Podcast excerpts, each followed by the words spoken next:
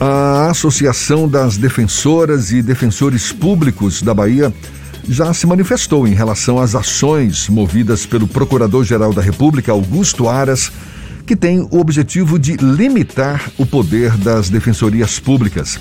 Entre as 22 ações, Aras propõe a derrubada de normas estaduais que garantem às defensoras e defensores o poder de requisitar documentos públicos. Sobre o assunto, a gente conversa agora com o presidente da ADEP Bahia, Associação das Defensoras e Defensores Públicos do Estado da Bahia, Igor Santos. Mais uma vez, nosso convidado aqui no Issa Bahia. Seja bem-vindo, um prazer tê-lo aqui conosco mais uma vez. Bom dia, Igor. Bom dia, Jefferson. Meu dia também para o Fernando. Agradecer estar aqui nesse espaço novamente e aproveito também para dar um bom dia para todos, para todos os colegas defensores que estão nos acompanhando aqui. Igor, qual é a avaliação que você faz dessa disposição da Procuradoria-Geral da República, na pessoa do Augusto Aras, de limitar os poderes dos defensores e defensoras públicas? Jefferson, a gente, antes de tudo, lamenta muito a atuação da, da Procuradoria-Geral da República é, são ações que se direcionam não apenas ao Estado da Bahia, a, uma ação que chama de ação mãe, né? que ataca a lei orgânica nacional da Defensoria Pública, que é a lei complementar 80 de 94, e a preocupação é muito grande porque a avaliação dos professores é de que isso, na verdade, vai limitar o acesso às pessoas com maior dificuldade e vulnerabilidade social e financeira, acarreta também em nossa avaliação um acúmulo ainda maior de ações judiciárias. A requisição, na verdade, nos auxilia a solucionar muitas das demandas que chegam até a defensoria, especialmente no interior do Estado, de forma extrajudicial. Acreditamos isso a, a, talvez uma falta de compreensão do, do ARAS, da Procuradoria-Geral, que é nessa gestão em relação a essa atuação da defensoria nós acreditamos que com o diálogo a, a mídia tem sendo parceira nesse sentido, muitos atores políticos também, deputados da Bahia, deputados nacionais têm se posicionado contra essa posição da Procuradoria. A gente está aqui para dialogar e conversar também com a população a respeito disso. Igor, você acredita que existiria alguma tentativa velada de intimidar a categoria dos defensores, defensoras públicas aqui do Estado e por que estaria ocorrendo isso? Jefferson, eu acredito que sim, pode ser uma forma, eu não sei se é absolutamente consciente disso, por isso que está aqui, né, sempre aberto ao diálogo e debatendo e demonstrando concretamente essa, essa vantagem, né, que a gente sempre pontua é que o poder de requisição, apesar do nome, né, se trata de algo acima é, de qualquer outra, outra carreira ou categoria.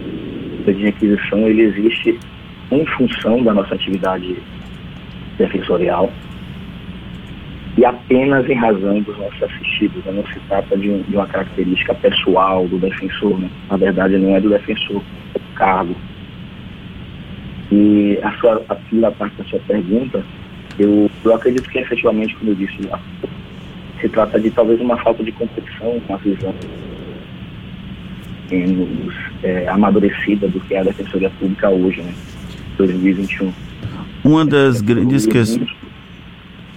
Igor, uma das, uma das grandes questões é que essas medidas propostas pela PGR de alguma forma limitam a atuação das defensorias e acabam também limitando o acesso da população ao sistema judiciário, porque as, a população em condição de vulnerabilidade depende das defensorias para ter acesso à justiça. Como lidar com essa, esse preconceito das próprias instituições da República frente a um trabalho tão essencial como o da Defensoria Pública? Fernando, esse é, essa crítica, né, essa situação e essas dificuldades que todo defensor enfrenta desde o início na carreira. E é essa, é essa limitação, é essa, infelizmente, é essa postura que a gente atua não só nos processos ali no dia a dia, né, muitas vezes demandando contra um grande poder econômico, contra, com, contra um grande poder político nos processos individualmente, afinal a gente representa a camada mais vulnerável da população. E isso é, é, é transportado, esse âmbito individual, né, no processo, João contra Maria, também no âmbito institucional. Mas não é, infelizmente não é a primeira batalha que a gente, tenta. Provavelmente, infelizmente, não vai ser a última. E a gente está aqui firme para demonstrar que o dia a dia, a de requisição, como você também já disse, é absolutamente indispensável. Não só para o assistido, mas também para a sociedade todo. A gente, através do poder de requisição, consegue solucionar demandas, por exemplo, em relação à retificação de registro, em relação à saúde, deixam de ser, deixam de tramitar no judiciário. Então, fortalecer a defensoria pública, manter o poder de requisição é também para estimular, digamos, que chegue ao judiciário apenas e somente aquilo que é efetivamente necessita. Afinal, uma grande crítica da sociedade como um todo é a questão da, da morosidade e dos processos nosso, na nossa justiça. Nesses processos que o Augusto Aras encaminhou ao STF, há uma reiteração na comparação entre uh, os defensores públicos e os advogados privados. Por que essa comparação e essa comparação efetivamente cabe, Igor? A gente tem plena convicção, Fernando, que essa comparação ela não, não tem lugar. O defensor público, ele é o profissional formado em direito, aprovado na ordem para exercer o cargo, mas não há a menor comparação fora essas duas situações. O, def o defensor público atende uma população que é vulnerável, como eu já observei, social e economicamente, e esse poder de aquisição sim, na verdade, buscar equilibrar né, uma balança que já há muito tempo está desequilibrada. Nossos assistidos, eles muitas vezes sequer têm documento de identidade, Fernando muitas vezes a gente é procurado para buscar o, registro de nascimento, registrar o nascimento, configurar a personalidade de uma, de uma um recém-nascido, de captador das crianças, né? Muitas vezes a mãe só quer ser registrada. Então, uma situação que, por exemplo, não, não jamais vai acontecer, provavelmente não vai, naquela população que tem condições de pagar advogado, né?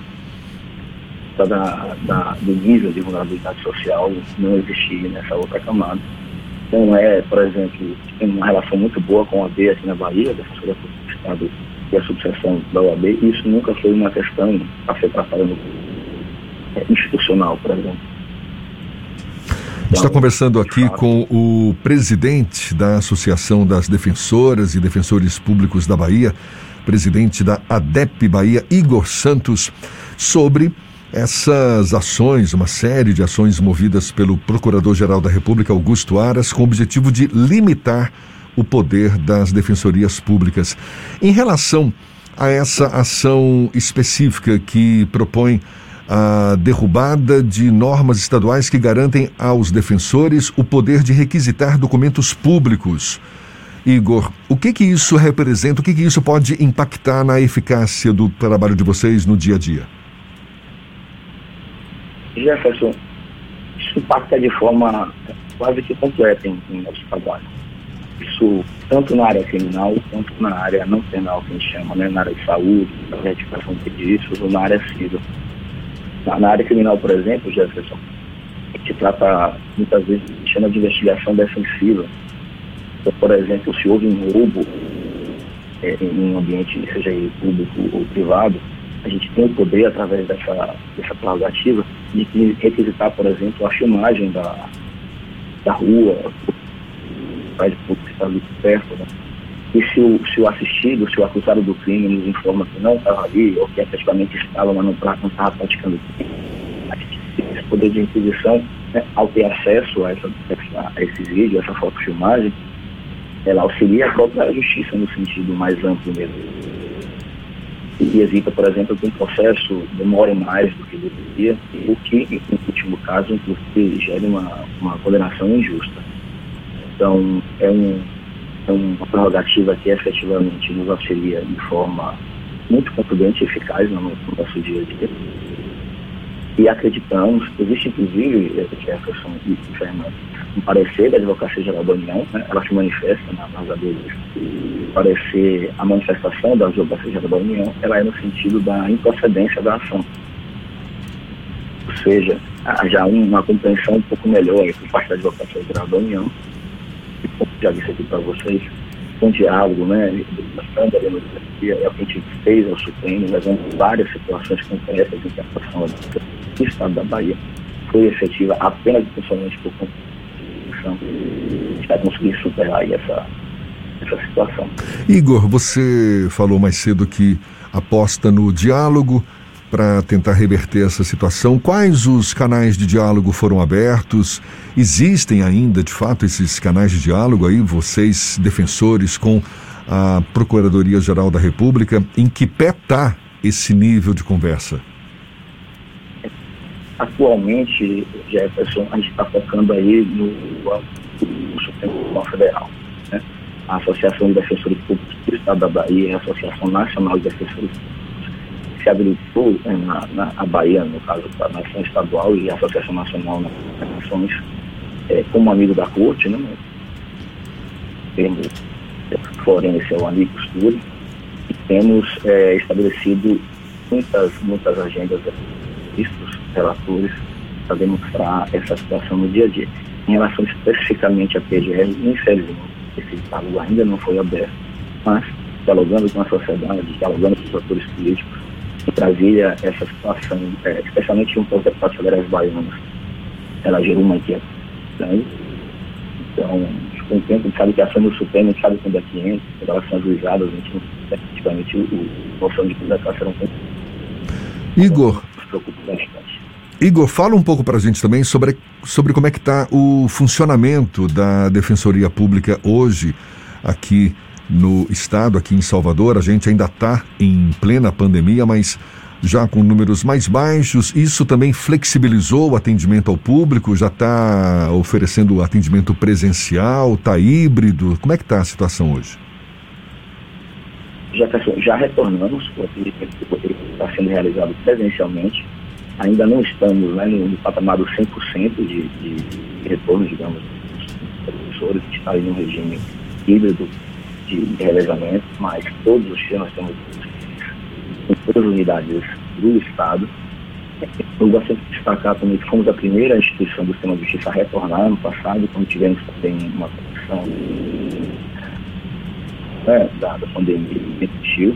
Agora a gente retornou novamente e acredita, com bastante confiança aí, breve poderemos retornar a nossa capacidade, mas destacando que sempre vai ter é, virtuais vem sendo realizados. Mas temos a compreensão né, que a nossa população é, objeto de atendimento, ela muitas vezes tem dificuldade né, de fazer acesso a, aos sistemas virtuais de, de atendimento.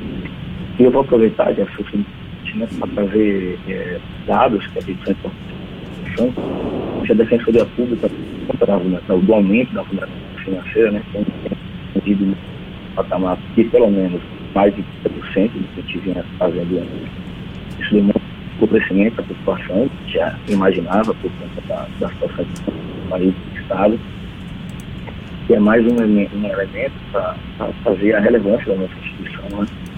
A defensoria ela tem sido mais demandada porque, em, em palavras mais simples, né, nós somos como se fosse o SUS aí dos sistemas judiciais.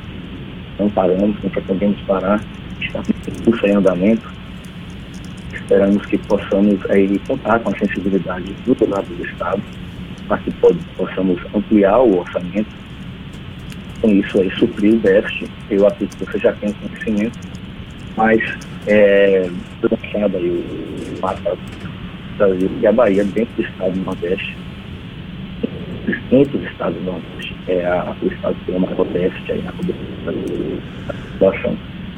73 comarcas do Estado estamos presentes hoje em apenas 46. Tá certo. Igor Santos, muito obrigado. Igor, que é o presidente da ADEP Bahia, Associação das Defensoras e Defensores Públicos da Bahia. Muito obrigado, Igor, pela sua disponibilidade, pela atenção dada aos nossos ouvintes. Bom dia e até uma próxima. Bom dia, Jefferson. Ao Fernando e uma quarta-feira positiva. Tá certo, agora são 7h40 na tarde FM.